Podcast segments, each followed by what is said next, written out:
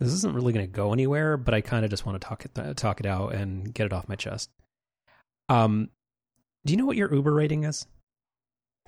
I was looking at that somewhat recently when taking an Uber. I think it was something like four point like seven or four point eight, maybe. Oh, I feel way better now. Mm. Okay. Uh, I um, hmm. what's the movie that Will Ferrell was in? The one where he he does the The, the the one movie he did, yeah. Hmm. He, he Elf. no, I hate that movie. A movie that I've never seen that I'm sure I would hate, and I'm going to commit to the fact that I don't like it without having seen it Ch- checks because I'm an. American and that's my right. hmm Um, no, Anchorman, the one where he, he ends up saying, uh, "Spoilers, uh, go after yourself, San Diego." Right. What I have fairly positive, having only visited the city of San Diego once, um, despite living in Southern California for 18 years of my life. Um, yeah, I visited it once, and I have generally positive things to say about the city of San Diego, except the airport, because I because I had never been there before. I got knocked down from having a decade worth of a five star rating on Uber because of the way the like app pickup like departures um arrivals thing is set up do you do you have any thoughts on this or do you have do you, do you find that to be perfectly laid out and i'm just a dummy for not knowing how to where to stand so were you down there? Um, i was down there in may so were, were was all the crazy construction going on at that point? I, I don't know because i don't fly southwest on uh, as just a moral Oh, choice that's, that's right. That's right. Um, I don't think I've ever taken an Uber where I've not been flying Southwest, so I guess I can only speak to it coming from that part of the the airport, and and that that setup was fairly straightforward from what I remember. well sorry are you supposed to be on the top or the bottom Uh, well, the the Southwest part, there's only one level. It's just it's just on the the ground level. So Okay. Because that was my issue, and and, and I feel like this this just kind of this sucks because I didn't know where to go. Like at least that's the one nice thing about SFO is that they they there was a, the few years like 2015 to 2017 where it was kind of a free for all and it was just a mess, and there would just be rideshare drivers that would just kind of just clog up the arrivals area, and it was it was terrible. And now they have kind of the thing where unless you order an Uber Black or Lyft Lux, um, you basically go to the very top floor of the parking garage. But yeah, but in San Diego, you there's just not really any signage or explanation of what you're supposed to do, and it took me, and this is my bad, but it took me like it took six minutes for me and the driver to find each other, mm. And I got I got dinged. That's the only negative ride experience I've ever had, and I'm very sad. I'm at a 4.83 now, and this sucks. and I and I take the or what's the Michael Jordan thing? I take that personally. This is this is a beef between me and the city of San Diego, and that sucks. I mean, it sounds like the answer here is you just need to only travel in cities that uh, Waymo operates in. hmm Because I don't, I don't think there's the notion of ratings in uh, in Waymo. So no, I do think there should be. I think the robot should be able to tell you, eh, this guy this guy was talking too much. He had AirPods but was still taking a call on speakerphone. I think the car could still be super judgy. I think actually isn't that what uh, what uh, LLMs are? The, like I think the the AI should be smart enough to know when somebody's a bad person. So Maybe- no, you should st- maybe you they're should still have yeah you should you should still have di- uh, driver profiles. That that'll be the next um what's it called X not X. What's what What's the name of the side division of Alphabet? What's what's their moonshot division called? Mm. Uh, d- does it have like a a name of all? I, I thought it, I thought it was just I honestly, alphabet. I honestly being, thought it was.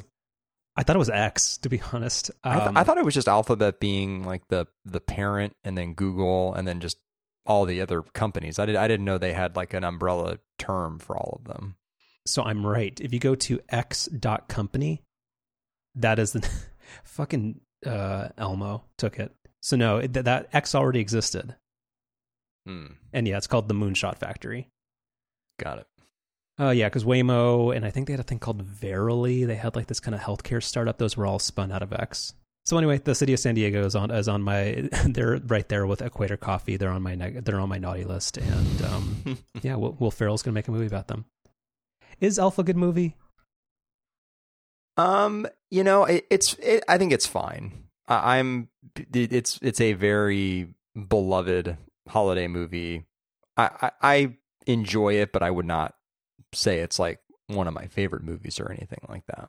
Well, just just a, just a heads up, we're not going to get to most of the stuff on the agenda today, but I think, and I know this is kind of a late uh late hot take, but I think there's a lot of problems with the holiday movie discourse. Like, have you have you ever Time, timely movie- timely conversation on January 23rd, but continue. It doesn't matter. By the time I write the show summary for this, this this will have been posted. Maybe maybe it'll March. come out in, in oh actually maybe it'll come out uh Christmas of this year. That'd be perfect. That's fine. Well, actually, no. Let's let's let's just save it. Let's just keep it. Let's keep it as an emergency episode. Put and put, during- put it in the can. Yeah. Okay. Um, have you ever seen a movie called Die Hard?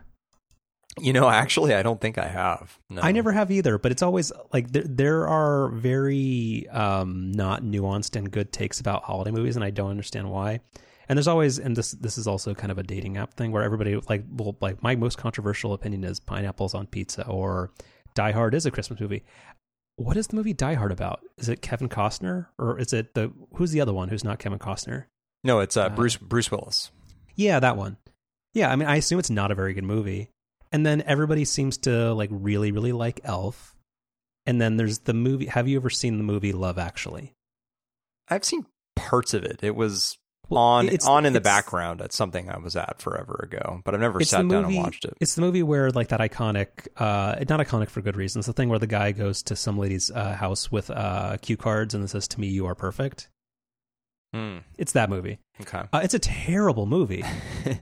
like it's not like a badly made movie it's just everybody in it's a bad person and it's just yeah it's not good it has a lot of the problematic um mid 2000s stuff it's just yeah how uh, there are very few good holiday movies Yeah.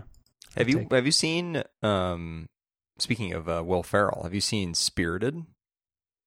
It's the the Apple TV Plus holiday movie.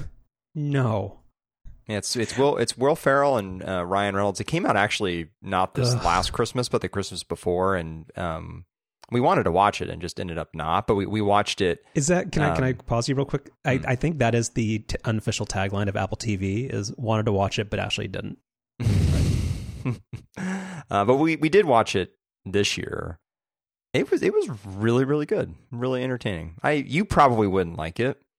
But- wait g- give me a one sentence reason why It's a musical. I love musicals. Oh, okay. Well then, uh, maybe maybe you would like it. I, it Well, but I seems- like- but it also seems maybe too like, like, good, too I like good musicals. I don't know, maybe a little too goofy for you. I don't know. I like Goofy, but I uh, but it has to be good Goofy. It can't just be. Yeah, We we went into it with pretty, I would say, modest expectations, and within like the first couple of minutes, it was like, oh yeah, this actually is going to be really good, and it was. hmm. Did you ever see the Barbie movie? Ah, no, not yet. I I I want to see it. the The lady friend is not super jazzed on seeing it, but I, I've not seen that, Mm. and I've not seen Oppenheimer. I've not seen Killers of the Flower Moon. Well, nobody's gonna see that. No, it's it's on Apple TV Plus now. Well, yeah, but you're again wanted to watch it but didn't. Well, not because it's on Apple TV Plus. But um, yeah. Uh, this is not a spoiler. I think.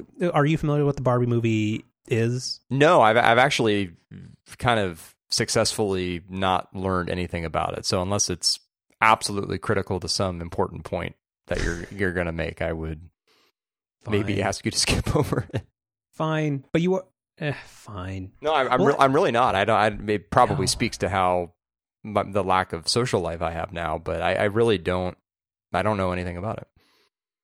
You should watch it. I know. I, I want. I want to see ki- you're it. killing me because I just remembered something that is actually extremely relevant to the show, and I am never going to remember it again. well, I'll, I'll, Where, where, I'll probably. where can I store it? Wait, but now, where am I going to store this thought? Hold on, let me if, put it in, only, the private channel. If only there was like Well, I'm not going to put a, this a in. computer application that you could I'm not going to put this in OmniFocus. That's use hey maybe Ryan like won't a let me talk about. keyboard and that you can like type notes into. It's it's too bad. fine. Too bad they haven't come up with that yet. Fine. Uh, option Command O. I'm going to put a new thing in OmniFocus. It says Ryan won't let me talk about a thing, and I need to remember this vague thing for three to eighteen months. I don't think it'll be that long. I, I think I'll see it somewhat soon. Um. All right. Uh, Have you seen um, Oppenheimer? No, Hmm. because I I don't know why. What movies has Christopher Nolan made? Uh, well, he made the the Batman trilogy, of course. He's made Inception, Interstellar. Yeah, no, I don't want to see any of Um, this. Because I I'm know I uh, he he did he did Tenet. Tenet. because oh, so sorry several things hold on hold on several things i told you we're not talking about any of the actual stuff this week um i only know him because apparently he's like not a difficult man but he's just he's somebody who when tenet came out he got super mad that like it was possible to watch it on an ipod or a phone or something or Well, he's, he's no, one, Tenet- he's, One, he's one of the he's one of those imaxy people that's like you got to see this on the biggest screen possible is well, that not, no, is that inaccurate Tenet was Tenet was a bit of a mess because that was supposed to come out summer 2020. You know, during a time where theatrical releases weren't happening. And then he insisted um, on it still being released in theaters like three months in the pandemic correct Yeah, it, it did come out in a limited theatrical release, but then, um, you know, Warner put it out on, well, at the time HBO Max, and he got he got real upset about that. It to, to the point Well, yeah. where um, Oppenheimer. J- um, is a um, Universal movie. It was, it was like he he had a long relationship with uh, Warner that he ended when the whole he was that thing happened. he was that pissed at Jason Kilar that he actually switched Yeah. studios. Yeah. What a what a Yeah. what a petty little. So yeah, that's his thing. So that's that that speaks to the everything about him. And then I remember there used to be memes on Twitter back when it was okay, where people somebody loaded up Tenet on uh, like an iPod Nano and said this is like the ideal way to watch this movie, and it was very it was very well done because like, he would he would be seemingly fuck this guy. he would probably be furious with me because I watched it. Um, I only saw it a few months ago, uh, and I watched it on my um, 11 inch iPad. Mm-hmm. um, and I was streaming it over cellular, like hotspotting from my phone. So it wasn't even you know coming in at like full quality or anything. Um, oh, that movie is such a such a mess. But we we could we could do a whole show on that. Mm-hmm. I like I knew it was completely So- impenetrable like going into it, which it very very much is. And I I watched you know So- some someone's you know, helpful ten minute YouTube Can- explainer after the fact and was like, well that that didn't help at all. So I'm gonna I'm gonna forget. So I'm, I'm interjecting, and interrupting, just because I'm gonna forget something. Because this, this this unexpectedly has a crossover that you maybe do do not know, but it but it somehow involves you. So with Mhm. this, so so so Christopher Nolan, he made that movie, and then Christopher Nolan is also a fan of the Peloton. oh yeah, the internet got excited about that. Yeah. Yeah, I don't know who this person is because it was not a Ben Alldis or uh, one of the one of the really famous instructors, but she said okay, so. Apparently, it has a good soundtrack, and she during one uh, Mm-hmm. Yeah, so during one of the one of her one of the workouts that apparently he was in attendance of, uh, the instructor said, uh, "This is from the movie Tenet. Anybody see this shit? Did anybody see this beyond me? Because I need a manual. Somebody's got to explain this to me. What the fuck is going on in that movie? Well, well, that yeah, ki- yeah. I mean, yes, ac- accurate. But is it a good movie? Like, cause well, like, cause actually, It's- I've never seen the movie Inception, and I, but I, but I always think that my impression is that the movie Inception is a is a dumb person's smart movie. Is that inaccurate? So, so um, I, I it's don't- actually as smart as it thinks think- it is. I, I I would I'd push back on that probably, but we we don't need to get into that. Um, Tenet. Well, so the the thing that Nolan does really really well is his movies just have a, and I think Oppenheimer I've heard is this way too. They just have a really really great pace to them. Like they're not they're not too fast, but there's also not there's not like a wasted second. And I mean, Tenet is like that sort of Um, like isn't it like three hours though.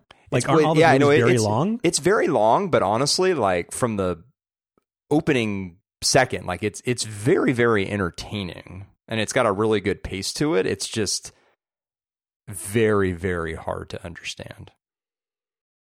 Yeah, but that doesn't. I thought I, I thought I kind of had it, you know, like when when I got to maybe like the about the third of the way through, and then I I kind of started losing the thread. But you're not describing an enjoyable entertainment experience. Like No, you're I- saying I that this, this is a very well paced thing that you almost sort of understood. So every every other one of Nolan's movies that I've seen, I would highly highly recommend. But uh, in, including to you, I actually do think you'd really enjoy them.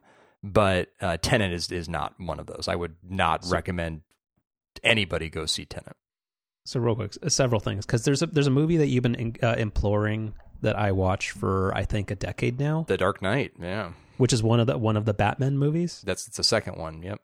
Okay, am I still supposed to watch it? Like, does it still hold up? Yeah, I mean, I think the same advice I'm sure I've given you in So- the past still holds up. Where I think you'd get more out of it if you watched Batman Begins, which is the first one, but you you don't necessarily have to. Um, and So I think I think you'd still really enjoy The Dark Knight. Also, another really good to this on the example. show. Hold on, a hold on, hold on. Movie with good I'm gonna commit. If this is under an hour fifty, I promise you I will watch it. No, no, month. it's it's a Christopher Nolan movie. All of his, all of his movies are. I don't know if he, I don't know if any of his movies are like less than two hours and fifteen minutes. I Oh, think I I, think most of them are a fair bit longer than that. I like Aaron Eckhart and I like Maggie Gyllenhaal, but they they're both very supporting characters. Mm. Uh, uh, they they both play, I would say, pretty pretty big parts. No, that's it's a it's a great movie. I'd be see that's also like, I mean that movie has a like absolutely iconic opening sequence too. So like that's another good example of how like Nolan's movies sort you know that they there's no slow start to them. Like they just they just they start right away and they just kind of keep going. Is Interstellar the one where Sandra Bullock gets stuck in space? no. The Interstellar's with uh, Matthew McConaughey. That that Interstellar actually is a little bit slower in parts, but but not in a bad way. Uh, but then kind of picks up. Oh yeah, that, that's that's a long one. Yeah, Yeah, but I but love, that's I got love- a Interstellar's got a really good. Um, no spoilers, but it's it's got a really good kind of twist at the end. That's a good one. yeah, and I really like Jessica Chastain. Mhm. yeah, no, no, no time for that. All right, Yeah, his his movies are great. Although I'm I'm I'm a I'm a bad Christopher Nolan fan because I've not seen Dunkirk. I've not seen Oppenheimer. Well, I, I hadn't seen Tenet until recently, but I, I did finally check that off the list. But yeah, I'm not. not I guess I'm not a uh, Nolan completionist. okay. I have one follow up question: Is it uh, ethical to watch movies in two sittings? Oh, well, as a parent, uh, I I certainly say that's that's fine. It, in fact, it becomes When a you weren't a parent, necessity. I'm sure. Yeah, I'm I'm not here to I'm not here to judge you. I feel like you kind of can't.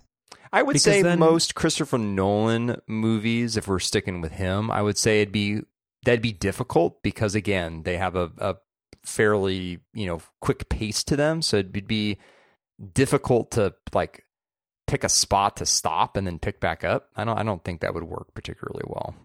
Like, I don't mean like a ten minute intermission. Like you can go do an intermission to get another snack or another beverage. Oh no, I, I know I know what you mean. I just I don't But it's think that, like I don't think it's like reading. Like you're not much of a reader, are you? I'm not. No. But it's kind of like the thing where if you read something when you're going to bed, when you pick it up the next day, or or like if, or it takes you a week, like you have to go back and like read either the entire chapter again or like Oh, the last five pages to to. And that's the thing where that's where when you split up a movie, I feel like well, so you can't just literally unpause it. How much are you going to rewatch? That's that's me in podcasts. So I, I I've listened to podcasts as I fall asleep, and I mean mm-hmm. some sometimes I'll get to a point and stop it and then fall asleep, and then I can kind of just pick it right back up in the next morning. But other times it's like, oh, yep, was asleep during this, and have to go back a bit. Yeah, I used to do that and I stopped because yeah, you you'd have to ride the thirty second rewind button for a real long time, and now I just I go sleep in silence. Hmm. Um, where did this start with? Oh, Christmas movies.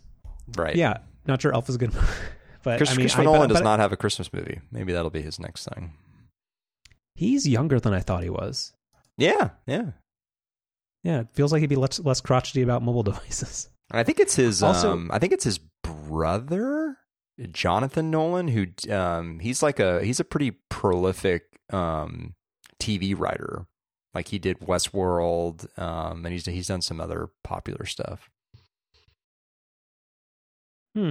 Yeah, he's only 47. And also, the thing on, do you ever have on Wikipedia, the images are usually super out of date. No, he looks extremely young, and it's from uh, 2019. Good for him. I've never seen Memento either. Um, oh, there was something else related to this. Ugh. Oh, uh, is, do um, do most of uh, Nolan's movies come out in IMAX? Uh, yeah, he he's he was kind of early on the whole IMAX thing. In fact, to bring it back to the Dark Knight, the the interesting thing they did with that movie is they they you know natively shot some sequences in IMAX, which when this when the Dark Knight came out in 08, like I, I don't know if any movie had done that, or at, at least very few movies had done that. And as a teaser, they actually put the whole opening sequence, um, which they shot in native IMAX, um, out as like a like a trailer in front of um, some other movie that was in IMAX around that time. And I remember seeing that and, and being kind of blown away. Because a lot of times with, with IMAX, especially like in the early days of, of IMAX, you know, they, they would just take the regular movies and kind of just like blow them up. And they, they would still look like okay, but not nearly as good as a movie um, shot natively in IMAX. And then like Oppenheimer had the thing where it was in like uh, 70 millimeter IMAX or I don't know something. That it was it was supposed to be like IMAX plus basically, and was supposed to So look really good. Can I make a confession? Mm. I've never seen an IMAX movie ever in my entire life. Yeah, that doesn't surprise me. It doesn't does really. that It, it doesn't really seem like your thing. That sounded judgy. I've It- seen yeah, it's, it's, it's a little judgy. I just I just Why? don't think I, I think most movies that come out in IMAX would not would not be would not be your thing. Well, let me ask a couple. Like, so is my maybe I'm misunderstanding. Isn't IMAX? Well, so the whole point of IMAX is that the screen is really big, Right. Yeah. And is it not? So, my- like, because cinema is weird, where like the ultra prestige movies generally have an anamorphic two to two point three five to one ratio, and it's ultra widescreen. Isn't IMAX like almost like four by three or 1 to 1 Isn't it square? Yeah, well, it's yeah, it's almost like yeah. I, I don't know I don't know what the exact dimensions are, but yeah. in fact, it might even be taller than it is wider. I I, I- I don't know, but it, it Well, yeah. how does that work when they release it for Blu-ray? Because I assume people still expect it to be at the very least sixteen nine. they so what they've done with like the Dark Knight and and um previous movies is the sequences that are in IMAX, the the black bars go away. And the image Wait, just like an fills IMAX your- movie not entirely always that aspect ratio? Like you Uh, can choose so- to only make like a quarter of your movie IMAX ish. Yeah, so like with the Dark Knight, where they only shot certain scenes in IMAX, those scenes would take up the entire IMAX screen, and then the rest of the movie would have you know, bars at the top and bottom. How is that not jarring as a viewer? Um, I- I don't know. I I remember it not being like super super noticeable. And can I ask a dumb question? What does being shot in IMAX mean other than having a different aspect ratio? It's a it's an entirely different camera. But does that, how, I guess, in a sentence or two, how does that impact what you see on screen? Uh, Like, what visual higher- effect does it create? Well, it's it's higher resolution and it's filling that entire screen. So it's a it's a Huh. larger, higher resolution image. Got it. Okay, well, if, if the post had been an IMAX, again, just get get me a boring prestige talkie movie and put that in IMAX. Yeah, that, that's what that's what watch I'm saying. Like the, the kind of movies that come out in IMAX are Yeah. are not not your jam. So I just I just don't think I don't think you'd be into it. it. Yeah, like if Tar was an IMAX, I would have go seen that. Yeah, another movie. Have you seen that movie? What's it What's it called? Tar. It stars Cate Blanchett. Uh, I think that's a movie you would watch, and actually, that is a movie that I will give you permission because it's kind oh, of tar tar with a um, a little uh, di- diacritical. Yeah, Mm-hmm. Um. I think that one's like two and a half hours. I actually will give you a pass on that one if you if you want to watch it in two sittings. But that I think is a movie you would enjoy. Yeah, It's a fast talking a prestige movie. got it. Okay. All right. Um, you want to start the show? Uh, yeah, I'll I'll start recording. Uh, even if you had not been recording, I would have forced you to release the uh, one where your side sounds back. That that was useful. Um, what was computer storage about? What was the context of that? You were trying to figure out. Um. Oh God, what's what's the acronym? It's MV. No. Oh, Uh, oh, eh, what what what's the ti- Yeah. the, the, the Oh, so tiny me- the tiny yeah, yeah, hard let- drive N let me- let me- NVD or something NVMe, I think. NV yeah that that Well, so this is more of a question. So I'm I'm in a weird situation. You you can talk me through it. I oh is this is just like personal advice where's this going well, yeah, I, I think storage, uh, computer storage, solid state computer storage is extremely personal. did you put this on your your like dating profiles and stuff No, no, I think this this uh, like estate planning, uh, wills and life insurance, uh, and uh, solid state storage are kind of the once you Hmm. turn thirty five, that's what everything's. Uh, yeah, what's your legacy going to be of uh, a bunch of raw files that you never actually got to edit? Um, so I I a long time ago, well, actually not long, maybe a year and a half ago, I got tired of. So I currently shoot on a Sony A1, which is a 50 megapixel camera. So each raw file is 50 megabytes. Uh, funny how that works. Um, and getting the uh, doing photo editing in Lightroom with the raw files being on even a fast gigabit network like uh, network attached storage, it had like a, a delay in latency that I didn't love. So I put like the past 10 years of photos on a four terabyte Samsung T7 uh, USB C, USB 3 uh, solid state disk. And right now on that SSD, I have 32.8 gigabytes free of four terabytes. So I have I have a little bit of an issue. And I was trying to think like, does anybody make like an eight terabyte or something like that? Because I NAS is good for backups, and I guess I mean in, in your situation. So you since you probably one you're working with a 24 megapixel camera, and also I think you're probably not as fussy about like delays and stuff. I, That I do I do get annoyed with that because even when you generate like the the, The one one-to-ones. one to one previews, um, there there is still kind of an annoying delay because you're exactly right. I I keep all my originals on my Synology, for, formerly your Mm-hmm. Synology, um, and I you know I I'm holy shit, that thing must be a decade old now. it's dude that that thing is like Because mine's from 2016, and my yeah, as, as I've gotten older, I appreciate the Synology more and more because I just I never have to think about it. Never. It, it sends me a monthly email. It sends me a monthly email. Says everything is. and update it, right? oh, I do. Like for, I- for security reasons. oh yeah, one. And if if if enough time goes by, like the, it'll send you a friendly email going, "Hey, you need to update me." Um, but you know, sends me the other monthly email that's like, "All your hard drives are good. Everything's all everything's good." Well, but the email it sends you is written in a terrible way. Oh, it which is. Says Makes you no, think no- something is no wrong. Issue. Yep. It, yep. it- ultimately, when you see the body of the email, it says no issues were found.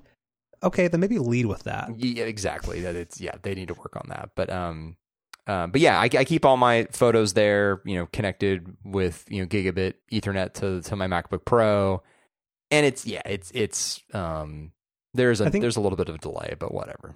the issue for me was when I got the Mac Studio, which is a very very fast computer. It it became like it became so abundantly clear that like the computer was no Yeah. it- not even remotely the like choke point. And I was like, oh, okay, fine. I might want to, even though it's less durable in terms of like uh, uh, redundancy and like backup purposes. Um, I, I want this like closer. What's, what's the closer they to the must metal? make like a they must make a a RAID type device, but instead They of connecting it over Ethernet, you connect it over whatever Thunderbolt No, no. four, like whatever the fastest connector is now. Oh no, you totally can, but I don't want to do that because like because RAID itself is like a, a big possible data loss driver, and Synology manages that because it has like the fact that your computer crashed can't really cause your Synology to have an issue. Whereas if you have like a Thunderbolt array, like because if you're somebody who works for like Vox Media or whatever, or you edit movies, like you would do that where you'd have a bunch of like solid state storage in uh, like a enclosure from OWC and you'd connect that through Thunderbolt 4 or whatever it is. And it's very, very fast, but it has much more room because it's software RAID where it has more failure points. And that makes me nervous. Well, so but, I do like. But why? I mean, it's certainly with these boxes, don't I mean, don't they also just connect to Ethernet and back up No. to some online service when you're not actively using them? No. Well, that's dumb. They, somebody should make that. Well, that's a Synology again. Like that. That's well, the but, thing. but you can't connect you- to Synology through Thunderbolt, can you? No, but like that's the thing where like those devices connect like really fast to your computer, but then your Mac is the thing that would then talk to Backblaze or whatever. That's just more than Well, I. but I, I guess I guess I, I guess do. I don't I don't. It seems like there's a I don't know. It seems like it'd be a, an interesting device to to have both. Like you connect Well, it via Thunderbolt 4 when you're actively using it, but then it's also got an Ethernet connection to back up to your online service of choice when you know overnight or whatever. Well, but then how does it do that? Because because the problem with that is then the um, enclosure has to have an operating system on it. Sure. Yeah. So then it's a Synology again. Well, yeah. I mean, why it does? I guess I guess I'm saying that. Why doesn't Synology make something where you can access it not just through Ethernet, but Because- access it through Thunderbolt? Because that just has like a really like limited use case. I don't know. I think I think that would be. I feel I feel like your use case. Most of your use cases are not reasonable, but I think this one is. Anyway, so yes, but the problem with this is that my my problem could be solved so cheaply by just going to buy another four terabyte Samsung SSD and having them both plugged in. Mm. I like yeah, I guess because you, solve could- it. you could have your yeah, I guess you could have your library split. like yeah, I, I both, could just right? say, hey, Yeah. photos from twenty Right. uh, two thousand eight to twenty twenty two are on that one. Yeah, it's, that's and- not very elegant though. but it, but compared to what I'm considering, it's so because now I'm thinking of like, do I somehow find a dual dual bay Thunderbolt enclosure? And I've been out of the because I haven't used a PC and or I haven't owned a PC in so long. I didn't even know they had moved on to like there's no like it still exists, but people don't use like SATA drives anymore. Yeah, not on not- on on not like really. higher end on higher end computers there's now a thing called an NVM Express thing and it basically looks like a RAM. I'm going to use uh, sorry not that this is problematic but I'm going to use so many terms that are from like 2005 It looks, it looks, It looks it like- looks like, looks a, like a RAM. It's like a yeah, like a small, like a miniature stick of RAM, like like laptop RAM almost. Yeah, yeah and apparently that's like your hard drive now on PCs Mhm. and yeah, and it, Yeah, it- it's it's cool because it uh, like my my flight simulator PC has one of these, and it, it's neat because it it it literally just like clips into the motherboard, so there's no cables or anything, which is great. I guess the thing I don't like about it is it feels like too much of it's exposed. Because like if you've ever seen like a PC laptop SSD, it still looks like a two and a half inch like SATA drive. Like I know this probably has some like PCI Express like vastness to it that makes it make sense, but like at least put it in a thing with because that's the thing when like whenever I was like I would build a PC back in 2002, uh, I would always like it was always like oh you got to wear your anti-static wristband. Like it, it always felt like if you handled RAM DIMMs, like if if anything, if you looked at it wrong, it was going to fry itself. And I don't like that something that holds a decade worth of photos is like that exposed. I don't know. Eh, I, I guess I kind of understand, but you Yes, you, but you it- sound you sound old. Oh no, I do. No, but that's the thing where but because but do you are you familiar with OWC? Uh, yeah, yeah. They they Like- they they make all the like the Mac uh accessories and stuff, right? They do, but once you need a certain amount of memory, so they're very big in the um like professional like content creation space like that you either go for them you're either like a hobbyist mac person and you use that like you're like their like low tier customer where you just buy like kind of weird funky stuff and like they make thunderbolt docks or whatever. And then if you want like really fast stuff like their thunderbolt stuff like it gets so expensive so fast where if I want anything that has like 8 to 12 terabytes of space, it's like all at least $2,000 where when I again I've acknowledged I could fix my issue with basically zero friction other than taking up another USB C port uh, for like two hundred and forty dollars. Or wait, how much does a Amazon T7 4 TV? Two hundred and ninety nine dollars. That would fix all my problems. Or I could just delete some photos. So anyway, I've been out of the game for a while, and I have a very solvable problem that I don't want to solve the rational way. Right on my tombstone.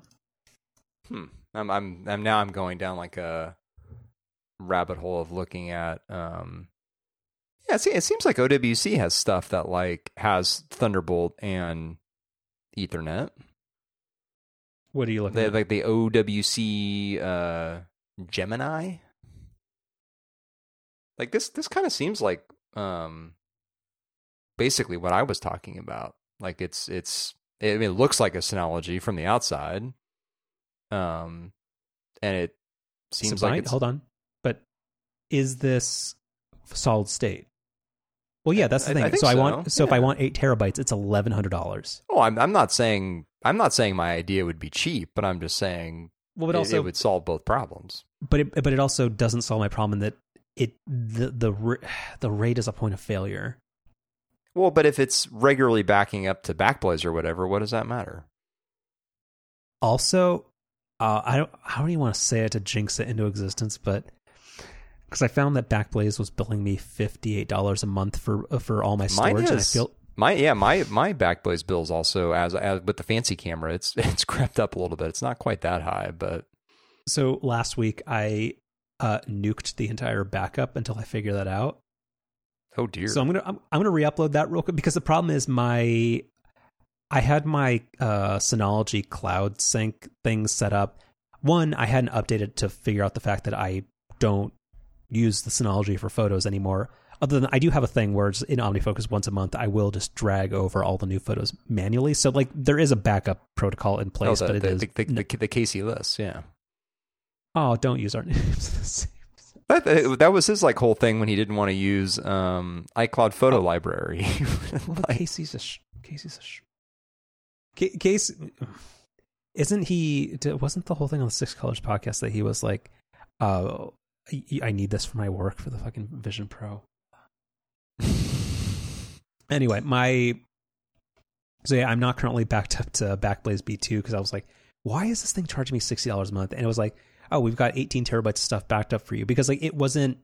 Whenever I like, as I did like occasionally, like if I have nothing to do, I'll just go like try to like purge a bunch of old photos that I just don't need, and it was not synchronizing deletions. So I think I- isn't that like a setting in the cloud sync where you can have it be like a, a two way sync versus like a like they call it like a non destructive sync or something where it, it doesn't sync deletions. a lot of my current commuting setup is very in flux and not good. So you don't you don't have any online backup of all your photos right now? That's that's that's very very troubling. You need you do need to fix that. I do. Isn't it's And God, it's how are you how are you going to re-upload Hush, 18 terabytes of oof.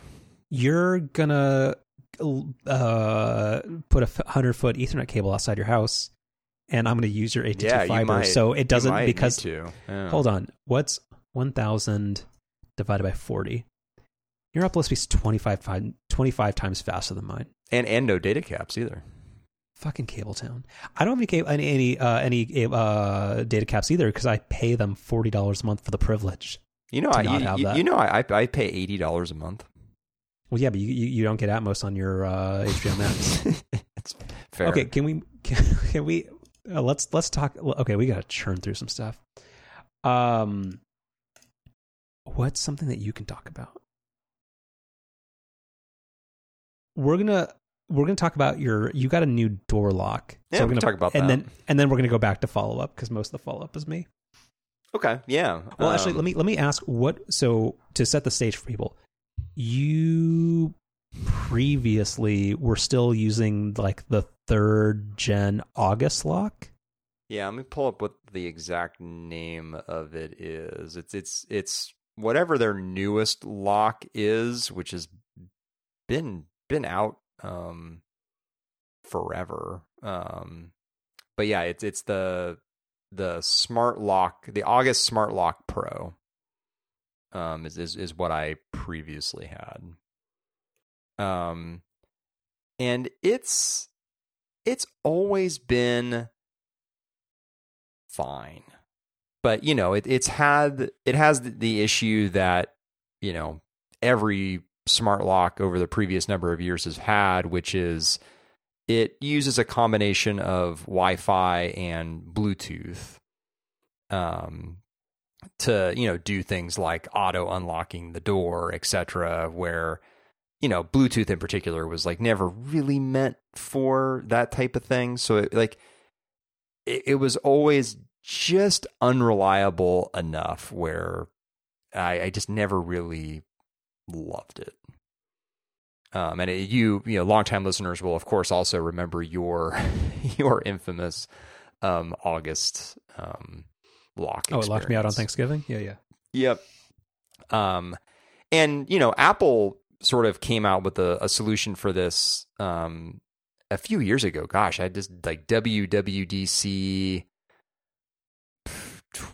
like 2019 maybe I, don't know when they originally announced um, HomeKey, but this was Apple's um, NFC based solution for um, smart locks, and you know NFC is a, a much more um, logical sort of um, way of operating a a smart lock. Um, it's not it's not quite what would my dream setup would be, which would be something like an ultra wideband based um, smart you know, home key smart lock system. But anyway, it's it's, it's a lot better than just using Wi-Fi and Bluetooth like um, August does. Um, so I ended up getting kind of like the home key lock that sort of um, everybody who's interested in home key ends up getting. I think it was the first smart lock to support home key, or at least it was one of the first smart locks. It's like the Wirecutter's the level? pick. Um, no, no, no. The level, um, the level's got some. It, it's it's not as it's not very well made. Is kind of the general knock against that that lock. um, um, yeah. Schlag. Um, yeah, so Oh, this yeah, is this is the the um, Schlag um, Encode Plus um, Wi-Fi smart lock. I appreciate the German pronunciation. Does it real quick before you derail your story? Does it come with uh one that doesn't have the key like cuz the keypad on the outside? No, no. Oh, okay. Yeah, so this is this is a very um, utilitarian looking lock, I would say.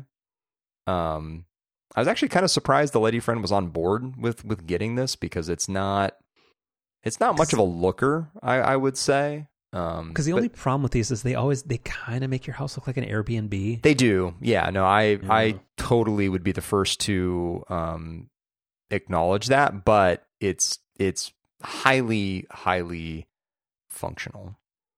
Um, so the No, and, and sorry, and the the one part about the keypad that is nice is like literally because of the whole point of like that home key thing is that it's supposed to reduce all the friction and, and inconsistency of Bluetooth, but you can also just have a numeric code if all else fails, which is awesome. Correct. Um, so so I, I was really like when thinking about moving away from the August lock, there there were some very specific things I was looking to address, which which maybe is like my own very kind of Syracusean use cases or or whatever, but um, you know, one of the features of that August lock was auto unlock. So when you when you come home, the lock just you know automatically locks unlocks for you without you having to do anything and that's where you know it's using a combination of location services on your phone with bluetooth and it was okay but it would fail often enough where it became really annoying and then with the august lock if if auto unlock doesn't work you then either have to pull out your phone and open the app, which would always take longer to connect to the lock than it should have. But again, Bluetooth. Um, or you could have the little keypad thing, which which I did, but the keypad's not a part of the lock, and we had it sort of like on the other side of our entry. So you'd have to like then kind of lean over, take a couple steps over, and like do that. So just if if the auto unlock thing didn't work, it was it was super annoying. Um, which and we'll we'll come back to the auto unlock thing with the Schlog lock, but you know now even if even if maybe you don't even want to have auto unlock turned on, um, you can you know tap your phone or tap your um, Apple Watch. That's where the home key, that which is the NFC based thing that Apple came out with, um, works. So you just tap your watch or your phone up against the lock, and then it it very quickly unlocks. Um, or because the keypad's built right into it, you can also just enter your um, your code. Um, so so so my my use cases that I was um, looking to solve. So the um, the the first one, I guess, is basically what I just described, which is if for whatever reason auto unlock doesn't work, having a quick and easy alternative. And actually, like my more common use case for that isn't necessarily having the auto unlock feature fail, but just not be triggered. So, like, uh, you know, an example of that would be like, you know, taking the the trash out or like doing something like just like on the outside of the house um where I, you know, close the door behind me and I also have, you know, have always had my August lock set to auto lock as well. So you, you know, close the door behind you, it locks, but then you don't go far enough away from your house to, you know, have the auto unlock thing trigger. And so then when you come back, the door's locked. And then with August, you've again got to open the app or you've got to enter your code in the the keypad, which is not a part of the lock itself. So now when I'm doing that, I can um, you know just tap my watch usually, or if for some reason I don't have my watch or my phone, I can enter um, my code, which is which is really really nice. Um, but the other thing that I really like about this lock, which which also solves another kind of issue I always had with the August lock, is you know it, it's not natively built into the the home app. Like it's it's all done through you know august's third party app. So like you know again going back to the auto unlock thing like anytime you're using like location services with a third party app sometimes the app just you know closes and so then location or, services aren't working or if you restart the phone or it gets pushed out of memory for whatever reason, it just doesn't work. You know, we yeah. a little push notification that says reopen the app to make whatever work. Exactly. Um, so, and, and this actually, this part also, I think probably um, kind of connects back to your kind of tech minimalist thing that you were talking about with the the Logitech Harmony on on our last episode.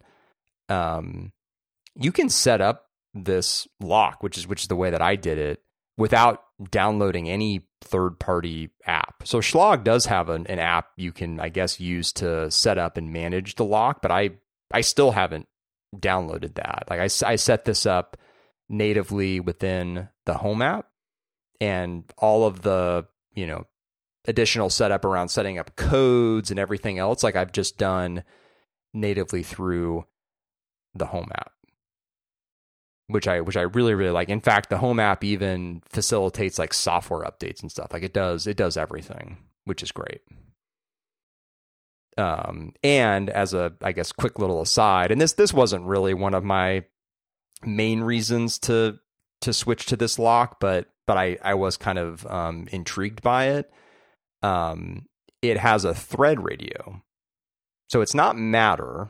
So it's not not to be confused with that, but it does have a thread radio which can also be used to connect smart home devices just through HomeKit. So it's the it's not connecting through Matter, it's connecting just through traditional HomeKit, but instead of connecting over Bluetooth or Wi-Fi, it's connecting over a thread radio.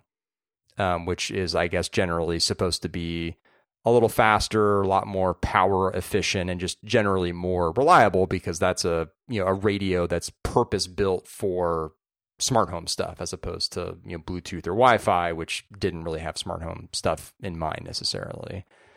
Um, so also as so, part of getting this lock, I got um, one of the um, the new Apple TVs that has. Well, that's a, that was that's that's my question. Is so Thread, sure, but what is it connecting to? Because yeah, so only the only a HomePod second generation or the latest Apple TV so uh, acts as a Thread hub. yeah, Is- so, so have hubs? thr- a thre- thread border router is the the technical term. Um, but yeah, so if, if for for Apple, it's the one of the new fancy Apple TVs.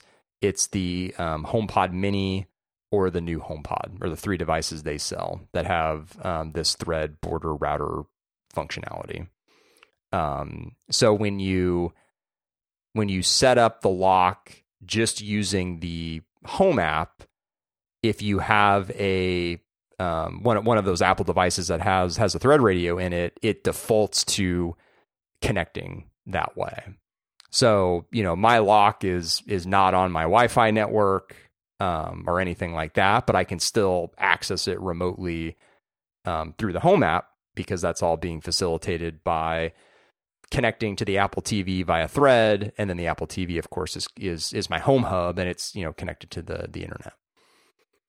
Um, so that that's pretty that's pretty neat, and and so far, I mean, obviously, like I'm I'm not I'm not going to go the extra step of like resetting the the lock up using the Schlog app, where if you do it that way, it does then just use a combination of Wi-Fi and Bluetooth and doesn't use Thread. It's it's only if you set it up natively through the the home app where it uses the thread radios. Like I've not done any sort So- of like A and B comparisons to like which is faster and more.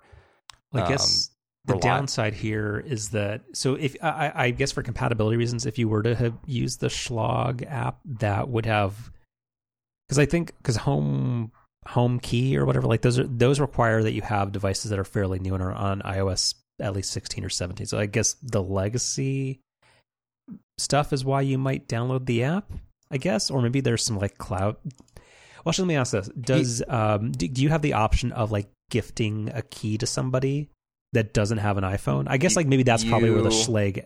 Yeah, yeah. Or am I, am I spoiling the plot or whatever? No, no, no, no, not at all. So with, with home key, so if you want to have the thing where you can like tap your watch or your phone to the lock, um, that actually doesn't have anything to do with whether the lock is connected via thread or Wi-Fi or whatever. That that's all just about um, like you know the the NFC capability in the lock, and you you you can't you can't basically like have like a guest home key card that you give to to someone like in order for someone to have a home key on their devices they have to be a resident of your home in the home app But So- the inelegant way you, you could also just create like a passcode for. So- the- so like, that's you, can- you can do like because it has the keypad, you can do that in the home app without the Schlog app, right? correct exactly Okay. so so like with the lady friend's parents we just we set them up with a um with a with a code and so they you know can just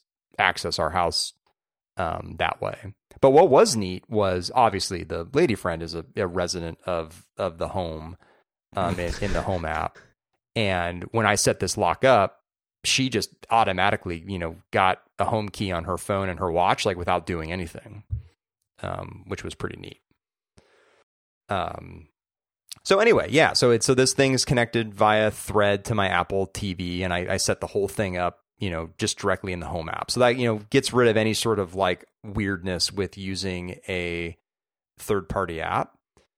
Um, so you know those those two things, like being able to have an alternative way to quickly unlocking the lock um, if I you know don't go far enough away from my house to trigger the the auto unlock thing, or if it just fails for whatever reason, um, and then also having a more sort of like native um, HomeKit setup. Like those were sort of two two big things that I was that I was looking for, and this this lock like a a plus on on both both of those fronts. Um, but the, the this is the I wouldn't say downside because ac- all of this has worked out really well, so I'm happy with it. But um, whereas you know being able to set it up natively through the home app was was very elegant, very easy to do. one part of this lock, which is super fiddly, is that it does not actually have native um, auto unlock and auto lock capability out of the box. So with asterisks. So you can you can set it to auto lock, but um, you have to download the Schlage app in order to be able to to set that up out of the box. And it it's not like the August lock where the August lock actually comes with a little sensor that you put in your door frame so it can actually sense when the door is closed. And because it can sense when the door is closed, you can actually set up the August lock to just say, "Hey, whenever the door closes, lock the door," which is which is how I prefer, um, how I always preferred it to to work. With the Schlage lock, you can set it to auto lock, but it doesn't have any sensor to be able to tell if the door is open or closed. So you can only set it like based on a timer. So you can say, you know, I think it's anywhere from like 30 seconds to four minutes after the lock unlocks, lock it. Which, you know, I, that would probably work like most of the time, but I I just prefer and am used to having the lock lock when the door closes. So it doesn't have a way to to do that um, out of the box anyway, and we'll we'll come back to that.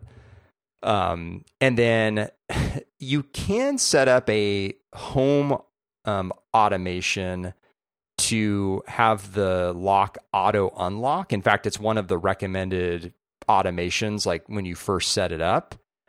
However, for you know Apple security reasons, this is a very Apple-y thing to do. Whenever you have a smart home automation where some where a lock is supposed to trigger from you coming home, you actually have to confirm on your watch or your phone that you want the automation to run, which completely defeats the purpose of, you know, having the lock auto unlock if you have to like reach into your pocket to get your phone or look at your watch or something. Like you just want to be able to walk up to the door and have it auto unlock. Which, you know, again, the August lock did like most of the time. Um, but I thanks thanks to the the nice people on Reddit, people of course have come up with solutions for this. Both both of which I think you're going to dislike or think are goofy. Um, the the well, I'll start with the less goofy one, which is um, the solving the auto lock problem. So, um, and I'll I'll pull this this open too. So, um, the folks over at Eve, which who make a you know a bunch of um, smart home stuff, they sell a um, door and window sensor, which looks kind of looks like the the door or window sensors that you would get from like a home security system or something. Um, and what's neat about and there's I think there's a variety of companies that sell something like this. Um, but what's neat about the Eve sensor is just like the lock, um, it it can operate over thread. So you can set it up again, just like the lock natively within the the home app, and then without having to you know have any sort of um, bridge or third party app or anything and you can have it, you know, connect to something like an Apple TV, like in my case, over Thread. So you've got that same kind of purpose built, reliable connection, and you don't have to rely on, you know, Bluetooth or anything. Um, and when you when you set this up in, in the home app, if you if you set it up in the same room as the lock, it even just like literally just pops up a thing and is like, hey, do you want to set up this your lock to lock when the door is closed. And you're like, yep, that would be great. And so there's just a very simple um, automation that I have running now where anytime that this sensor is detected as being closed, the the door auto locks, just basically in the same way that um, the August lock did, just in a little bit more of a fiddly way, but at least so far, a very fast and reliable way. Um, the the auto unlock is the is the fun one. So the way you can get around the requirement of having to like confirm that you're home is you basically have to set up a two step automation where you set up one automation to trigger some other HomeKit device in your home to do something when you get home. So the you know the the the kind of simple recommendation that people suggested, which is which is what I did, is you take a like a spare smart plug that you're not using and you say, when I get home, turn that turn that smart plug on. You can then set up a second automation in HomeKit to say, whenever this plug turns on, unlock my front door. Um, so it's kind of it's it's taking like a basically an extra hop to kind of like do what you want it to do. Um, but I I set that up and I, I actually I on that one of those TP Link Kasa smart outdoor plugs that I have.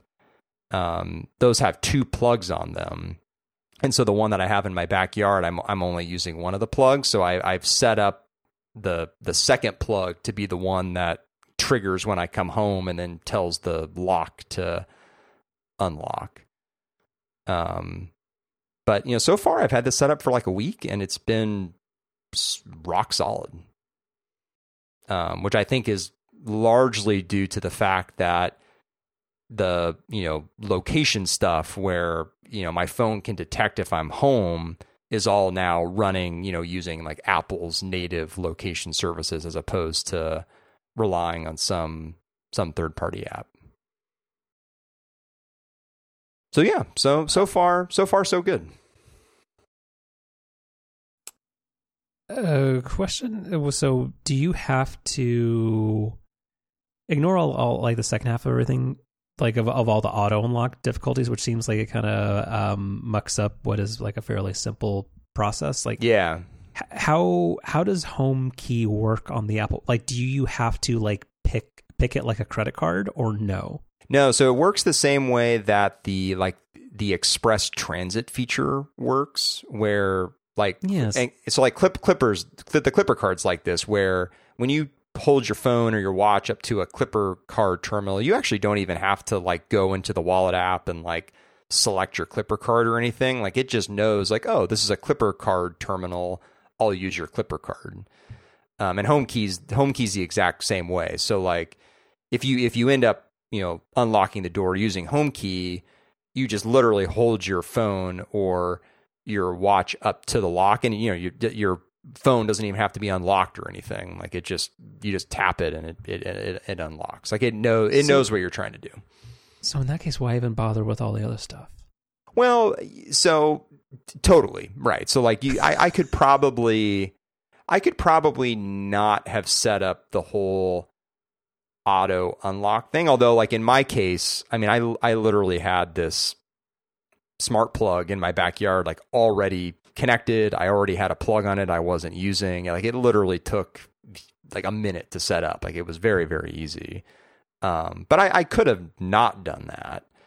Um and the the biggest disadvantage would be you know you come home and you've got groceries or you're managing two children or what like for whatever reason like your hands are not easily free um where you know holding up your wrist to the lock or holding up your phone to the lock is not super easy necessarily. So having the door just be auto un- unlocked for you is is in those situations really nice. I thought that's what a dog was for. Um, but but I, think I think it, I think it would be very I think it'd be very very reasonable to not set up this whole auto unlock system and, and just rely on home key instead. Like I, I think that would be perfectly fine because Yeah. especially because like the home key thing I think like I mentioned earlier is super super responsive. Like that was another thing about the August lock that was always so annoying is, you know, I, well, I mentioned this I think earlier too, like the, you know, the, the app when you'd open it, like it would it would always take like a beat longer than you'd expect it to to actually connect to the lock and then be able to then send a command to it to unlock. Or even with the keypad, you, you know, you'd enter your code, you'd, you'd tap basically like the enter button and kind of like same thing like it would like it would just like it would take a beat longer than you would think it should which i think is all because it's you know bluetooth which is just you know not the best um, whereas the home key thing is just you you tap your phone or your watch up to and it's just boom it's just you know, it's just instantaneous um, which is which is really nice so I, I think you could just operate it that way and probably be pretty happy Yeah, I mean, this will probably work itself out. I mean, does does the Apple Watch have a ultra wideband chipset in it? It does, yeah. So like, I mean, the the I mean, or like this just feels like this could be like an iOS 20 feature where like does it it has like your home awareness, like where basically and then it could automatically like schedule. Like I feel like that's just a a wait a couple of years kind of thing. Well, that was and, um that was when they when they announced Home Key, and again, I'm forgetting what WWDC year it was, um, but they were they weren't very specific about what was powering it. And I, there, I think there was some initial hope. I know definitely by me, and I think I think I had seen some other people on the internet speculating, like at the time, like, "Ooh, is this going to be some ultra wideband thing? That seems really neat." But then no, it was it was just just NFC um, which is you know definitely a huge step up from either Bluetooth or Wi-Fi, but is not not quite the ultimate solution um, with ultra wideband. Yeah. Well, but yeah, Overall, but yeah. So, so so far, yeah, so far, um, you know, two thumbs up. Two thumbs up. Yeah, I I would say you know the highlights have been setting up the lock just with the home app and not having to because I mean you you know how this works, right? Like with home with home smart home stuff in particular, it's like you, you download a third party app. A lot of times you've got to like set up an account, like, uh, and then a lot of times the third party app's not very good, and it's just like it's just kind of mm-hmm. just this whole mess. And so, I- oh, and and the other thing that was actually kind of neat too is, um, with you know how normally with HomeKit stuff there is like a little QR looking code that you scan using your phone camera. This had the lock had something which I didn't know existed where and I guess this is probably using the NFC chip in the lock, I guess, but it had a thing where it was just like, oh, if you want to set this up in HomeKit, like just just hold your phone like up against the lock and it'll kick off the the HomeKit setup.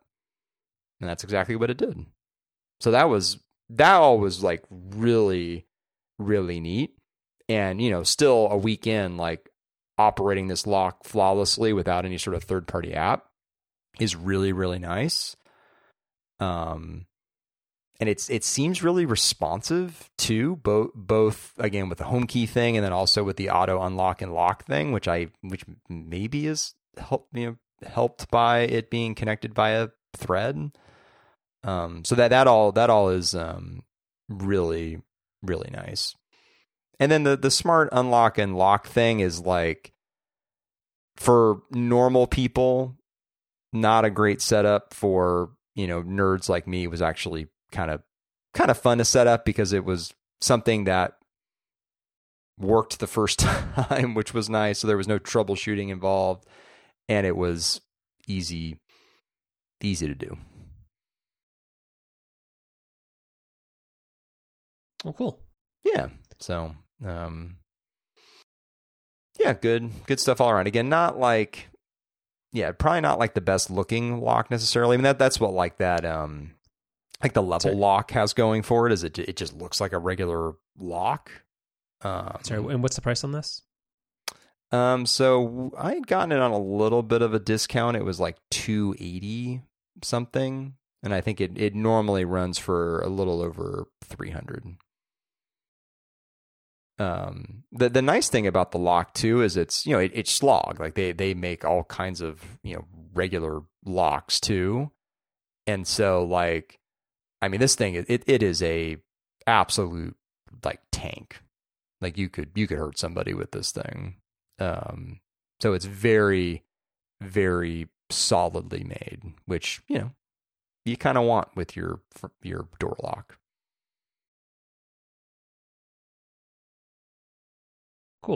Yeah. And oh, and the other nice thing too with it being Schlage is they they they make a bunch of like matching door hardware and stuff. So like you know we we got a you know color matched and kind of style matched um, door handle and everything. So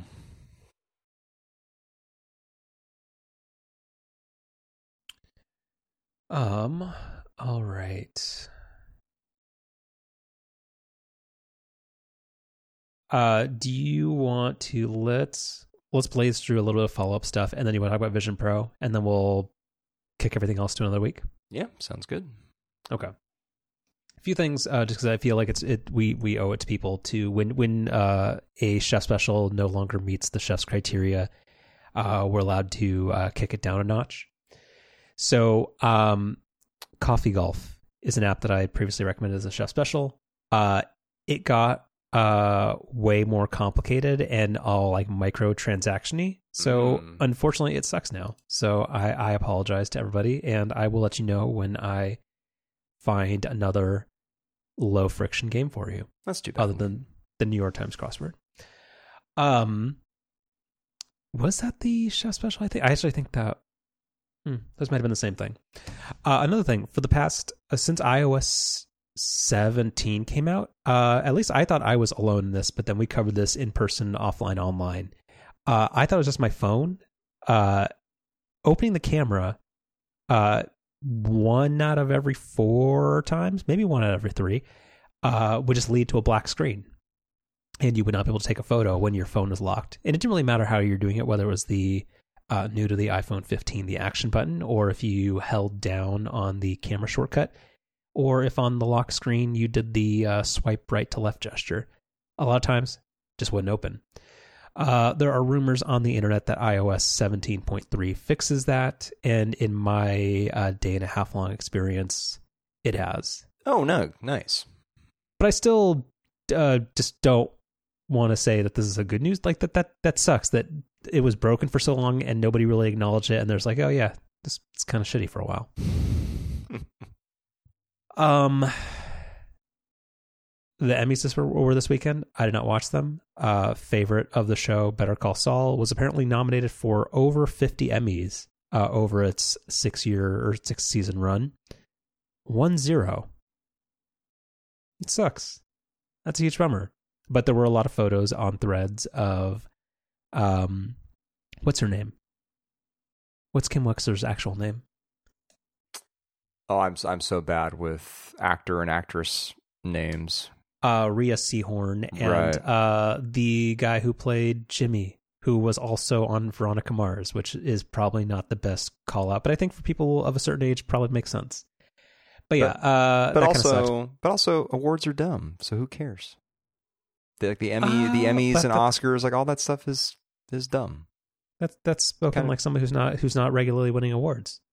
No, I, I mean, I guess, but I, I don't know. I just like be, you know, like the shows you like, like the movies you like, and who, who, who cares if some snobby group of people like it or not? I, I don't know. The, uh, getting no, worked no, up about actually, whether the thing that you like wins an award or something, I, they, something I, I don't particularly understand. No, do be more vain, everybody. Uh, I think, it, like to a degree, it does. It does matter. Um, and again, Succession cleaned up, and Succession is a great show that you still refuse to watch. But like, it's it still kind of like matters for industry recognition because I mean, you're somebody who will like I in the past, I guarantee you have cited, oh, HBO got 31 nominations, and Apple T- Apple TV got its first or whatever. Like, it kind of does matter. I the, the Emmys are not the Oscars. Like, I I do think the Oscars are inconsequential and silly, but also somebody who does not care about movies much, but does care about television quite a lot. But no, it, it's it's a bummer just because Bob Odenkirk is acting his life out, and uh, yeah, didn't didn't get squat for it, so that kind of sucks. And also, didn't Rhea Seehorn have like an Apple TV show for a bit? I that I I don't remember. Maybe. Again, another thing where meant to watch it, probably didn't. Um, called.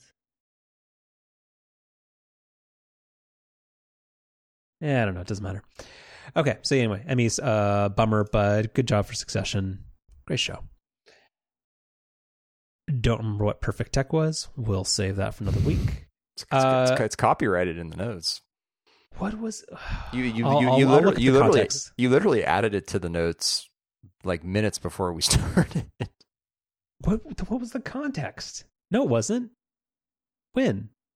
You- I mean, I I didn't I didn't put it in our notes thing, and I don't think you had updated No, this until right before we started. I, I did not put that in there. It doesn't. Google Docs has like an audit log, right? Go back and look at the the log. Well, we've covered this. That I don't know how Google Docs works. I, whenever somebody sends me a, a thing that's in Google Sheets, I get mad.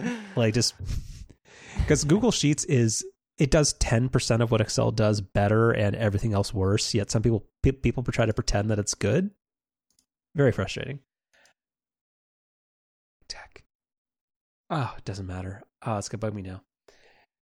Okay, and then uh, Apple is a petulant child and is inviting regulatory pressure by being as shitty as possible after uh, sort of losing elements of the epic case that the Supreme Court declined to address further. Like, really, just in in the same way that uh, Darth would of, often say, just like just the fucking worst people. I I really feel like um, Apple's really asking for it because they basically implemented the whole thing that they did. Was it in South Korea and Denmark or something? Like there are two markets where they were forced to open up other payment options, and then their response was just being like a little like take your ball and go home thing. Oh well, except now you owe us a twenty seven percent commission on your on your stuff, and it's just silly. So I, I have the, the the part about this whole thing which like stands out to me the most, which is which is very much the um, accountant in me, is you. So if, if you're a company that's using this new entitlement, you're required to provide a transaction report to Apple every month, which just seems like a complete nightmare for everybody involved. Like obviously the the the company having to provide the report and then like the poor accountant inside of Apple who's got to be like collecting all these things. Like just just seems like a just a nightmare. Just bad Mhm. bad bad all around. Yeah, bad faith effort by a bad faith company. Uh huh. Um. All right. Speaking of which, uh, I am thirty eight hundred dollars lighter. How are you doing? You think I'm joking? no. I did. I need it for my work. Ryan, I'm a per- I'm a person who uh, makes my living talking about technology and Apple, and uh, I need to spend this money. Hmm. Did you not buy one? I, Should I make you feel bad about it? I I did I Anyway. did not did not buy one. No. Uh, okay, so the Vision Pro. Actually, I, I think what we're going to talk about more here is probably, and we'll cap this at five minutes, which is I think we both have a we have a fundamental disagreement about Apple's commitment to this product. But so the Vision Pro is coming out Feb, and you can just interject and fact check me when I'm wrong.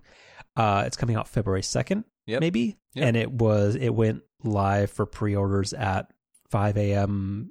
in the good time zone. Uh, and it starts out at and this was last Friday and it starts out at $3500 and Apple released a press release the week prior saying that uh, starts at $34.99 and this is going to be for the 256 no, gigabyte no, no, no, no, no. That- What? No. So they, so Apple, they all they all they said was it it started at thirty four ninety nine, and people were sort of assuming that they were just hedging because, like, if for example, if you needed um, No, no, optical that's not what I'm saying. inserts, like.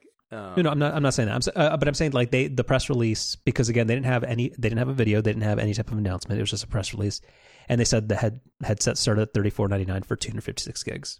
Oh, I I see where you're going with this. Okay. Oh no, I'm, not, I'm not talking about any of the uh, like uh, whether it comes with a double braided whatever whatever, and in the in the prescriptions cost extra. Like who I I think the product itself is, is frivolous and dumb. So no, I th- I, thought, I, I mean I, mean the fact that it comes with three storage sizes, which is fucking dumb. Well, which well, and, and that's that's where I I got ahead of you a little bit. Like they Apple did not announce that in any way prior to the pre-orders going live. So if you're somebody who was actually for whatever reason pre-ordering this thing, you you had no idea until you got into the checkout process that there were going to be three storage Well, options.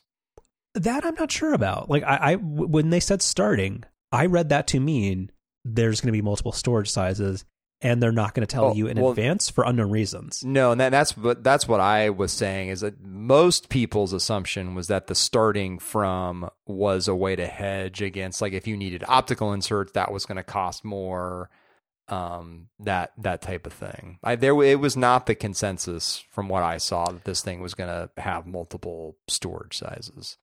Well, the consensus against people who are electing to buy it are people who have more money than sense, which means they all probably bought the one terabyte version. Good for them.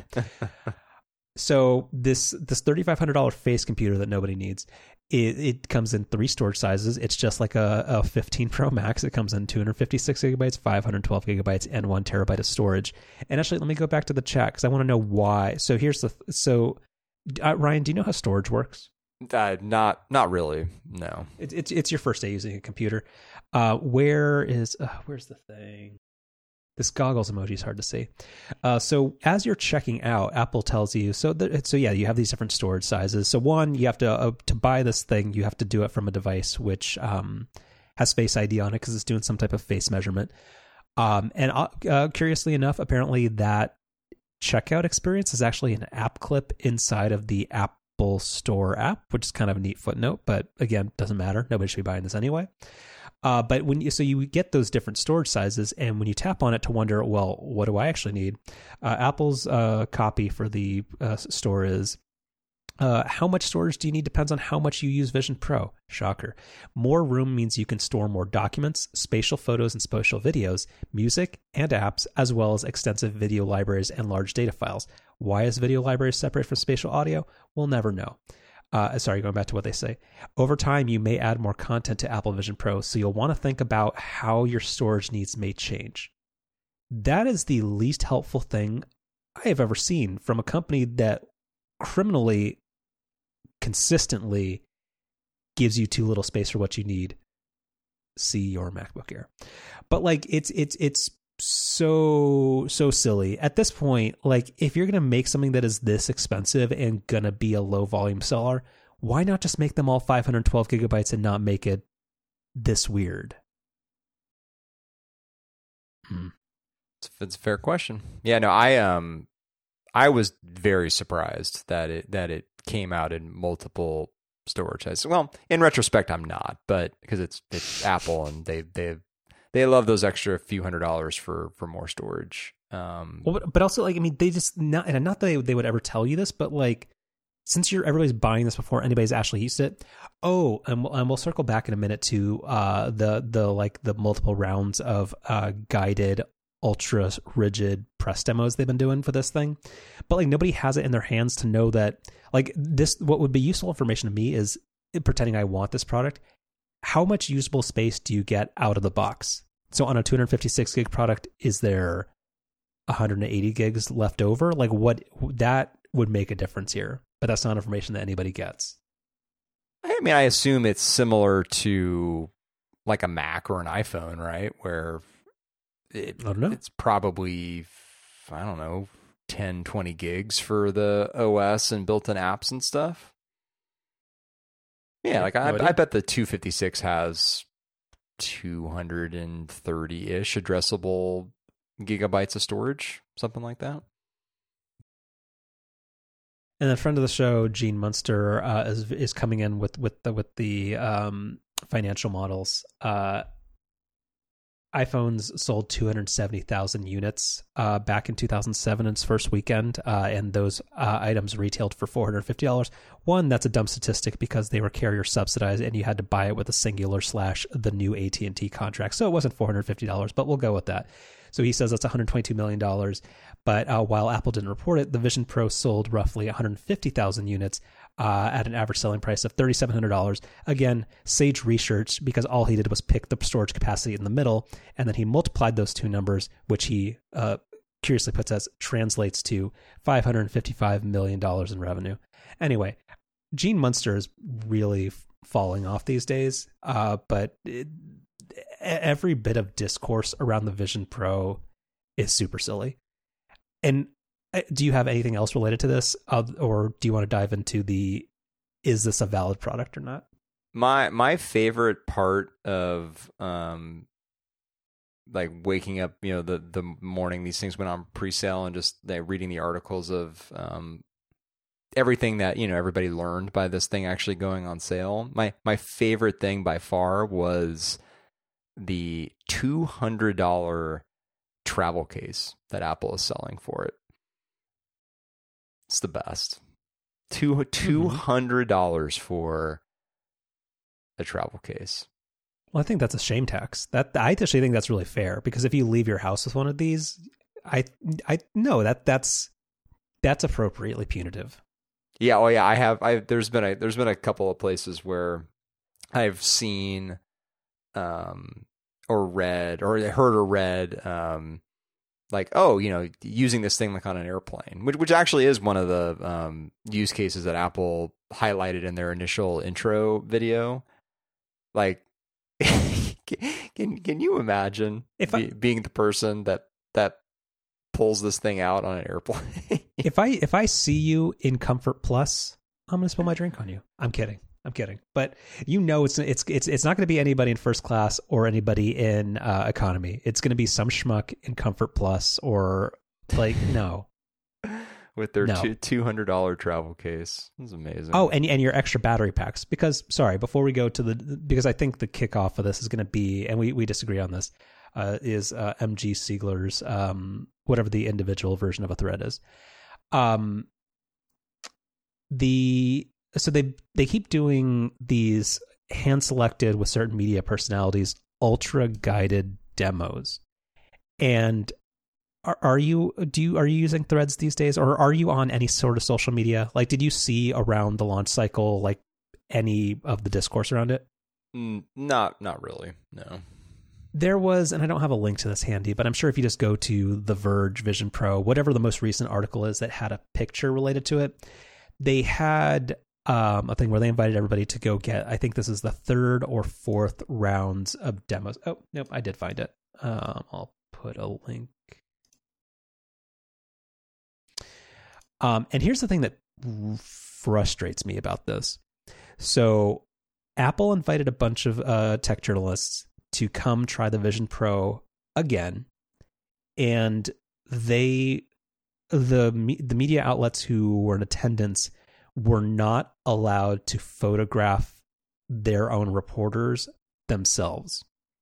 Apple then took pictures for you and they conveniently and it's it's it's explicit. Like literally nobody who got a press demo uh, last week got a picture that shows the fact that this thing is plugged into a battery pack. Well, that's not true. I mean, on this Verge article you sent me, like on, on this Verge article you sent me, literally the first picture, like the no, biggest picture on top, but, shows but, the cable nope, sticking not that, out. Not that it has a cable, but that you don't get to. So hold on, Wired, Lauren, Goode Vision Pro.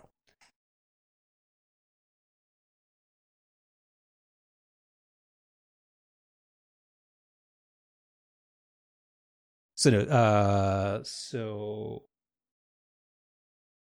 so yes, Lauren Goode, who used to write uh, a, a, very good column called "The Goods" for Vox. Um, she works for Wired now, and she had a, no, a really good observation, which is if you if you scroll down, everybody who got a demo, you don't ever get to see the big ass battery pack that you have to wear as though it's a BlackBerry in 2005. And the fact that you that the the news outlets that went for these demos aren't allowed to take their own pictures. Is that not weird? Like I don't think it's disingenuous, but it's it's weird, right? Eh, uh, it, I mean, it, it's it's marketing. I, I, I don't know. I mean, it's yeah. I mean, I, I I wish it wasn't done that way, but I that's not something I'm going to get worked up about or think there's like some big conspiracy around how they pick. Oh, this is the thing that shows that like Apple doesn't have faith in this product. Like I, I think that's that's silly. I don't think it's a conspiracy. I do think they don't have faith in this product. I think certain elements of the company have faith in this product. Again, Gurman a long time ago had a had a report that Apple that like a bunch of people chose not to participate in the demo and didn't want to really be associated with the product. And I mostly believe that's true. And what's the um the uh, MG Siegler thing? So he had a thing. So uh, his three uh, his tweet is on top of all the other Vision Pro launch oddities. How weird is it? Uh, how weird is it to not pre-announce a storage tier? So you have to make a decision in an instant based off of an, an uncle- a completely unhelpful popover. And I forget there's another tweet in here that I put, but I can't find it. But he has expressed the appropriate amount of skepticism and the fact that just like so much of the launch is just so fudging weird uh, to the point where it just feels like the, I think uh, what I linked to. I mean, I'm paraphrasing here, and you you gave me a lot of pushback on this. Is that this is mostly a thing that Apple just wants to push out in the market and sort of forget? And you and you you disagree with this take profusely, correct? Um, yeah, no, I, I think this this. I mean, I, I like MG Siegler, but this is a this is a dumb dumb take sorry, the original take is sorry to state the obvious. The Vision Pro rollout is very very strange. No event pre-shipping, multiple stage pre, uh, press demos. Timing seems driven by next earning release as much as anything else. Doesn't feel like a full-hearted product launch. More like a let's just get it out there. See, but that I so agree. that that's where so but that the the tying the release timing to an earnings release is is the part of this that I think illustrates to me that this is this is a dumb take. There's there's no reasonable person that thinks Vision Pro is going to have any kind of influence over an investor and specifically the way that investors interpret Apple's next earnings release. Like that that's so that that and this like not taking pictures of the battery thing is like people people wanting to write the the negative story about Apple because that's just kind of the fun thing to do. So going to the er, the earnings release quote, the, I, I think you're taking a somewhat bad faith read of what he's saying. I don't think he's suggesting that it is going to meaningfully move the numbers and and contribute to the bottom line or revenue. It's the fact that it's a thing for them to talk about. no, say, no, no, hey, no. I, I know. I'm I'm not talking about the the impact to revenue. I I think the idea that Apple wanted to release this thing so that they could say they've released this thing at their next earnings call and that any investor is going to give two shits about that is that shows you that you have no idea what investors care about with Apple because no no investor cares about this thing yet. Well, no, it's it's not the investors themselves; it's the media narrative around it, and the fact that Apple has gone seven years of it uh, of having anything that's a new product category other than nickel and diming people for services. But that feels like something that maybe MG Siegler cares about, but like no normal person cares about. What are you talking about? No investors care about it. They don't. They don't think that they see that the, the the difference between the iPhone 14 Pro and 15 Pro was so fucking small this year. It is basically nothing. So peep like upgrade cycles for phones are going to slow. We avoided a recession, but people are going to think twice about buying new iPhones and new iPads every year. One, there's no new iPads to buy anyway, but it doesn't really matter. The Apple Watch, like Apple doesn't have a hardware growth story. And I don't think anybody actually believes that the uh, Vision Pro is going to be a growth story, and not even Apple. But having some product to point to as, hey, we're doing a new th- a new thing and we're pioneering the future of computing. I do think that is a story that they want to tell, and that's why during WWDC, uh, WWC, they pretended that this thing was the second coming of God, and it's it's it's a fucking meta quest that's from a a a company that doesn't want to put low quality stuff on the market, but it's still a solitary, awkward VR headset that only the most nerdy of nerds are going to want and is not going to do anything for anybody. But Apple doesn't want you to think that, judging by gestures broadly, all of this. Well, uh, I mean, so so what do you want Apple to do? Do you want Apple to come out and just say like, "Eh, yeah, this thing is basically like a beta." I would want them to actually sit on it till it's good. Well, I mean, and that that's where you know, like I guess that, like, that's, that's where my- you my can have like you can have a whole other debate around like, do you keep this thing in an R and D lab and let it bake for a few more years, or do you put it out into the world, get you know real people feedback about it, and iterate on it from there? Well, but but no, but that that that that's that's a that's a that's a loser's way of thinking. Like, isn't that the thing that people always say about Apple is that they don't just ad- adopt new technology; they do it when it's good and ready. They released the iPhone when they knew they had something new to contribute, and this wasn't going to be like a Windows mobile phone or a BlackBerry. It was a new paradigm and way of thinking about everything, and it's going to revolutionize the world. That's not what this is. This is a slightly nicer MetaQuest. So, in terms of people who get credit for uh, releasing and rapidly iterating, Facebook gets that that that credit, not Apple. And Facebook releases a thing that's priced for the masses. Eh, I Also, mean, I, I don't know. I, will, I- I will be very honest that my hatred of this thing is because of the price.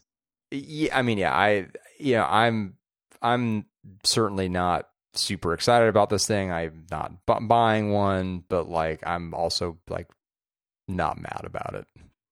I think it's interesting. I think it has the, I think, it, I think there's a chance that, you know, five, ten years from now, we look back and, you know, spatial computing actually is like a thing and like being able to interact with a computer like device through, you know, some sort of glasses or like something that's just like directly like on your face basically like has become like a normal popular thing and that you look back at the Vision Pro and go, yeah, remember that goofy thing that started this whole thing? Like I could I could see that. So then, did they get a do over? Like, is is this the Newton? Like, I guess, like, Well, are, it's- are or we it's sudden, are we going to like a are we mil- going to get to like the a- Vision Pro five and then it's suddenly good? I mean, or like, do well, they like, a- scrap like a it million, redo? A million people have made this analogy already, which like around like the first Apple Watch, which like in retrospect was like kind of a piece of junk. And Mm, and it, but like Apple Watch has been iterated on to the point where it's still not perfect, but it's it's way way way better than it was. But even though the Apple Watch kind of sucked to begin with, it was immediately the use case was there. Oh, I'm and not. It was, it, no, and it I'm, was I'm ve- not saying like I, I know you and I. I think are actually in agreement there. Like I'm the the hypothetical that I'm laying out where like you know five ten years from now like spatial computing's totally a thing and there's like these cool new Apple Vision products. Like I, I totally agree that that is not nearly a given that I think like the Apple Watch probably was where you looked at that first generation thing and went, "Eh, this thing's yeah, not not very good." But like, but but there's you could very clearly see a path as to like how it's going to become good. Um, I, Well, I totally agree. Two that's three not. years for that to happen. Well, yeah, no, the definitely. I think like the uncertainty around this thing and the timeline around this thing is is gonna be way different than something like Apple Watch. Like I, I totally agree. But yeah, I mean, I, I think it's possible this thing's a dud, and it's possible that this is version one of of something that actually does become mainstream and popular. I I, I could see I could see either either one. But you know, we're not we're not going to know. Like it's certainly not going to be with Vision Pro. You know, the probably the next version of Apple Apple Vision SE or whatever they come out with next like is probably, you know, a couple years away. So it's it's all it's all going to take take some time. But okay, but sometime meaning at least it is at least five years before there's a version of this that is not a toy for rich people. Yeah, I I think that's that's probably right. But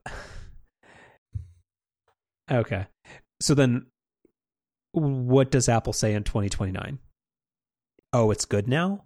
Like I, I that's the part that well, I mean, I think I think I mean, you know, it's sort of just like logically what's probably going to happen is the the hardware becomes less and less intrusive. Like I, my my best guess is to like if I'm trying to like visualize all of the um like reviews and stuff for this thing is you know a lot of the reviews are going to be like you know the software is very well designed and thought out but the hardware is really clunky.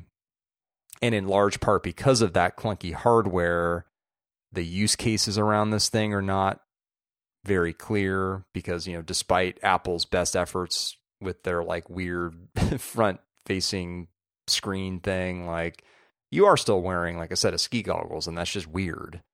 So it, it, the device is being held back basically by like its form factor. And over time the hardware will become less and less obtrusive basically to the point where you know it can become a pair of eyeglasses or you know 20 years from now or whatever like a pair of contact lenses or something yeah we'll leave it there. So i don't think we're going to find any closer agreement than that. Yeah but i, I mean All i right. think it's i i mean i think it's i think it's interesting. Like i'm i'm not i'm not mad it exists. Like it's it's not it's not for me and that's fine. But you know people who have the money and who are interested in this thing, like sure, you know, more more power to them.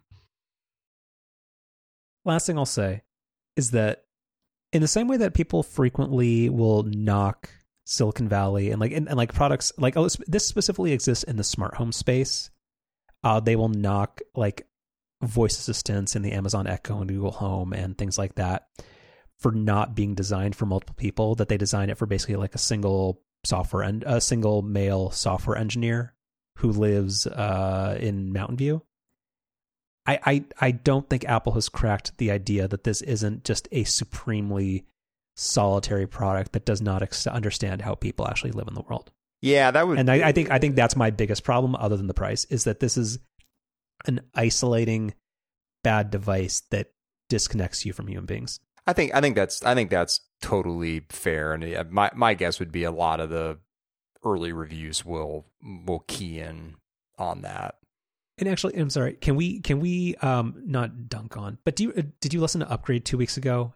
And somebody had an Ask Upgrade question of whether or not they should wait on replacing their TV or buy a Vision Pro instead. yeah. Again, my my dude, because I'm sure it was a guy. No.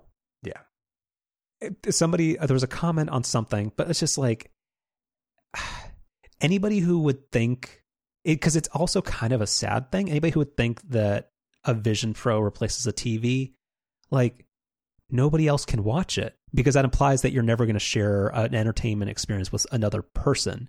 That's that's weird. Yeah. Yeah. Well, and and even um you know, I mean, I, I also think like, you know, they, so let, let's assume that this actually is a is a product line that Apple's committed to, and they're they're iterating on it, et cetera, and it you know it becomes less obtrusive, more affordable. I do think even there's going to be this like weird point.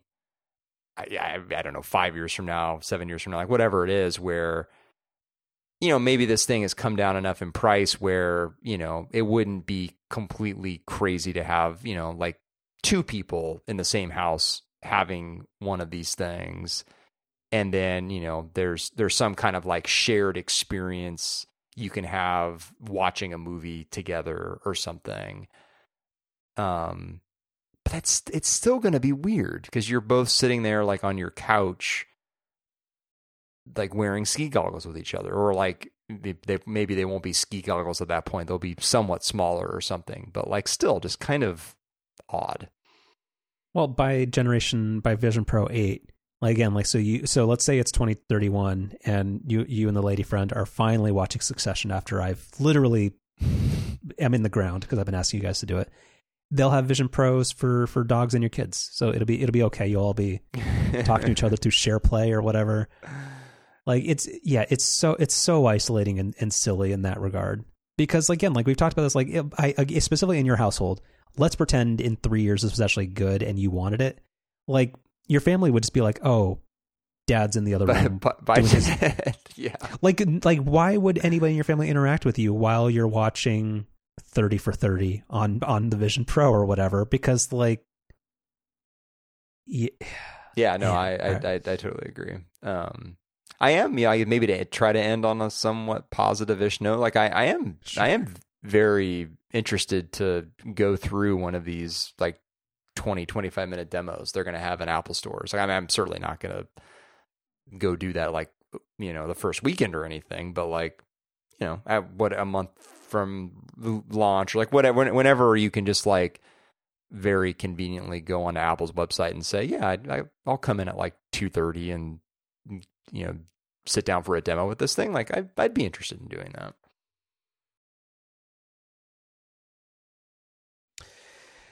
All right, you got a chef special for us? Um, I'll just I'll be lazy and make it the the Schlage encode. Um, what is this? What is the what is the lock called? The the encode plus? Is that is that what Oh, it is? it is. Um, probably. Yes, Um, Encode's not a bad name. Yeah, no, not not a bad name. It's it's the yeah, and encode encode plus. Yeah, it's it's um it's good. Um, I'll do a teaser. I have a lot of picks in the hopper that are still baking, so you might you might get a double next week.